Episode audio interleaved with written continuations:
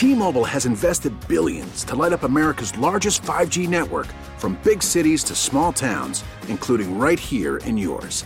And great coverage is just the beginning. Right now, families and small businesses can save up to 20% versus AT&T and Verizon when they switch. Visit your local T-Mobile store today.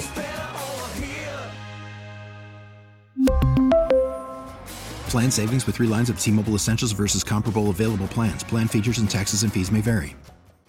Uh, I want to bring in Dan Haar. We haven't had Dan on, uh, you know, since uh, Ray retired. So I ran into to Dan at, at an event in Hartford, and I was like, mm, "We got to get you on the show." Uh, eh, from Hearst Media, of course. Uh, Dan, good morning. How are you? Good morning. Great to be on. Uh, thanks for thanks for coming on. Uh, listen, uh, let's talk a little politics here. Uh, the piece you wrote is basically like maybe Lamont, you know, can't take a victory lap so soon on on the economy here in Connecticut. Um, you know, what is your take on? I mean, we obviously have a huge surplus, but we have huge inflation, and and you don't think he can he can take credit for it, or you think he's vulnerable on the economy? Well, I think he might like to take credit for it, but you can't take credit for a great economy when people are struggling and people are struggling with higher prices. Uh, that said, there are some signs. The economy is always mixed. It's mixed now uh, not everything is good, but there are some signs that Connecticut is performing um, a little bit better than the nation. Um, we had 100,000 people who disappeared from the workforce. These are not people who are unemployed, they're people who sort of disappeared from the workforce. Many of them are back. Connecticut this year in 2022 has seen a surge of people coming back to work. That's a good thing. Um, we measure it by something called the percent uh, of uh, well, it's basically just the percent of people working. It's right. and and and that's a good thing. Connecticut is doing pretty well with filling up jobs. We're never filling jobs as fast as the nation as a whole. But again, that surplus is not just a surplus; it's it's a huge surplus, five billion dollars. Yeah, I mean, it's so much. Well, I mean, between obviously with the the government stimulus is has such a big part of it, and you know, inflation and slow growth is, is, the downside. The question is, can Bob Stefanowski is he able to break through and pin something like inflation on Lamont? I mean, is this because it really he doesn't have a ton of openings. It's hard to be an incumbent anyway, and there are people hurting. But at the same time, the government has all this money and they're trying to return it. I mean, are there are there openings for Stefanowski on this front? Yes, because inflation is something we have not seen in uh, 40 years and it's scary because it cuts into savings, and it, if it leads to a recession, it wouldn't directly lead to a recession. What's happening is that the Federal Reserve has to choke off the supply of money in order to stop the inflation. And when you choke off the supply of money, you may bring about a recession, and that's what we're looking at. Thursday's report from the Commerce Department, this is U.S., not Connecticut, will show whether the U.S. economy shrank for the second straight quarter. Right? In the first quarter, the U.S. economy shrank by about 1.6 at a rate of about 1.6 percent. If it happens again, that's a as a general rule, that's a sign of a recession. That doesn't right. mean we're in recession, and most economists think we're not. But if we are in a recession, that's pretty. That, you don't want to be in a recession for any reason, but if you're a challenger, that's that, that gives you an opening because yeah. people are struggling, and that's what that means. We're talking with Dan Haar from Hearst Media here on Bryan and Company and WTIC News Talk 1080. We have the Senate debate tonight uh, on the Republican side with Leora Levy, Peter Lumaj, Themis Klarides. I don't want to speak for you, but you, you had some pretty strong words about Levy. Well, I mean, I don't think she's a genuine conservative like she claims. She she just morphed opportunistically when Trump came along. She saw the opportunity to be a a Trump conservative instead of a a Bush Romney Republican, uh, old style business Republican, and she made that change. She also has done nothing but attack. I have seen no ideas from Leora Levy's campaign. Peter Lumaj, who doesn't have a chance of winning, uh, is is more of a consistently strong conservative.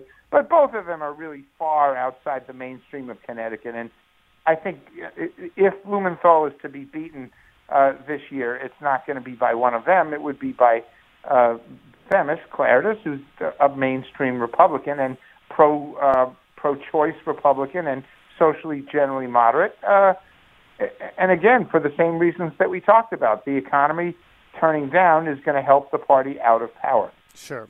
Uh, you know, which brings a couple of questions to mind. You know, what do you think? I've been sort of pounding on this August 9th primary as just being too late and, and in some ways really unfair for challengers in any race, especially this one where the candidates are beating up on each other. So then basically they have less than three months to, to go after Blumenthal.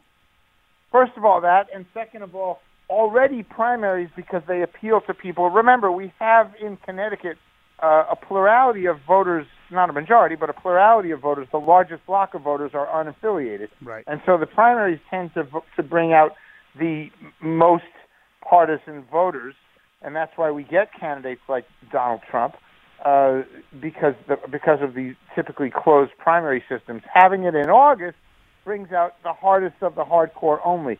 Consider the fact that Connecticut, a state with 3.6 million people and what is it, two 2.9 million adults of of voting age, could nominate a Republican for United States Senate with 35,000 votes. Hmm. Right? There are 465,000 registered Republicans. Right. 25% of them come out.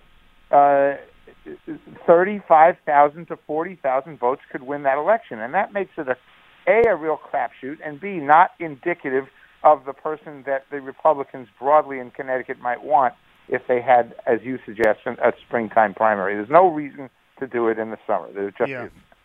Makes zero sense. I agree with you on that one. Yeah, Dan Haar with Hearst Media. Uh, I'm sure there's other things we will not agree on.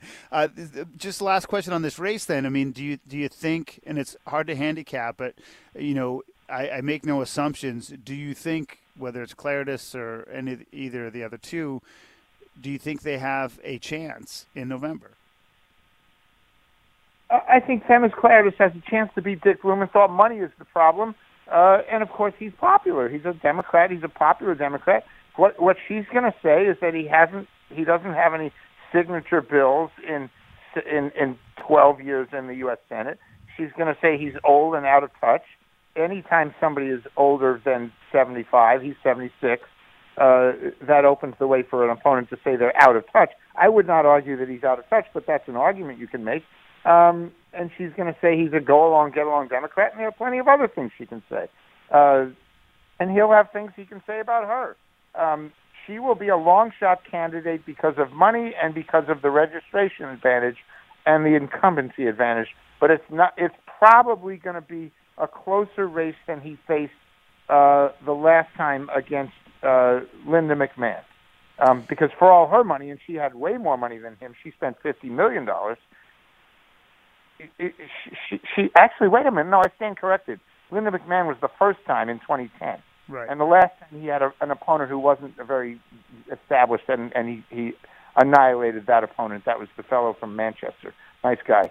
Um, but this, I think, will be closer than that 2010 first race, yeah, uh, I mean, because Themis Klarides is going to be a tough campaigner. She hasn't always been, but she's going to be tough this time if she wins. Um, money is going to be the big problem. He's got eight million dollars and she's got a big problem with money. Yeah, I mean, he's been able to collect money over the course of this decades, you know, running for office, and it's a huge, huge advantage. I got, I got more, more stuff I want to talk about, Dan, but we're, we're against the clock. Uh, I appreciate the time. We'll, we'll talk again real soon, especially as we lead up to the primaries and then the general election. Great to be on. Matthew Corey was the opponent. In that's right. That's right. Yes. Good call. Nice good guy. Call. Good guy. Good guy. All right, All be right. well, Dan. We'll be in touch. Thank you. Yep, Dan Haar from Hearst Media. T-Mobile has invested billions to light up America's largest 5G network from big cities to small towns, including right here in yours. And great coverage is just the beginning. Right now, families and small businesses can save up to 20% versus AT&T and Verizon when they switch. Visit your local T-Mobile store today.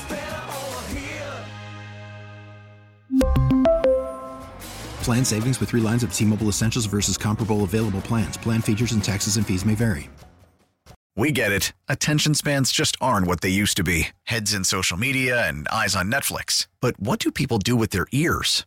Well, for one, they're listening to audio. Americans spend 4.4 hours with audio every day. Oh, and you want the proof? Well, you just sat through this ad that's now approaching 30 seconds. What could you say to a potential customer in 30 seconds? Let Audacy put together a media plan tailor made for your unique marketing needs. Advertise with Audacy. Visit ads.audacy.com.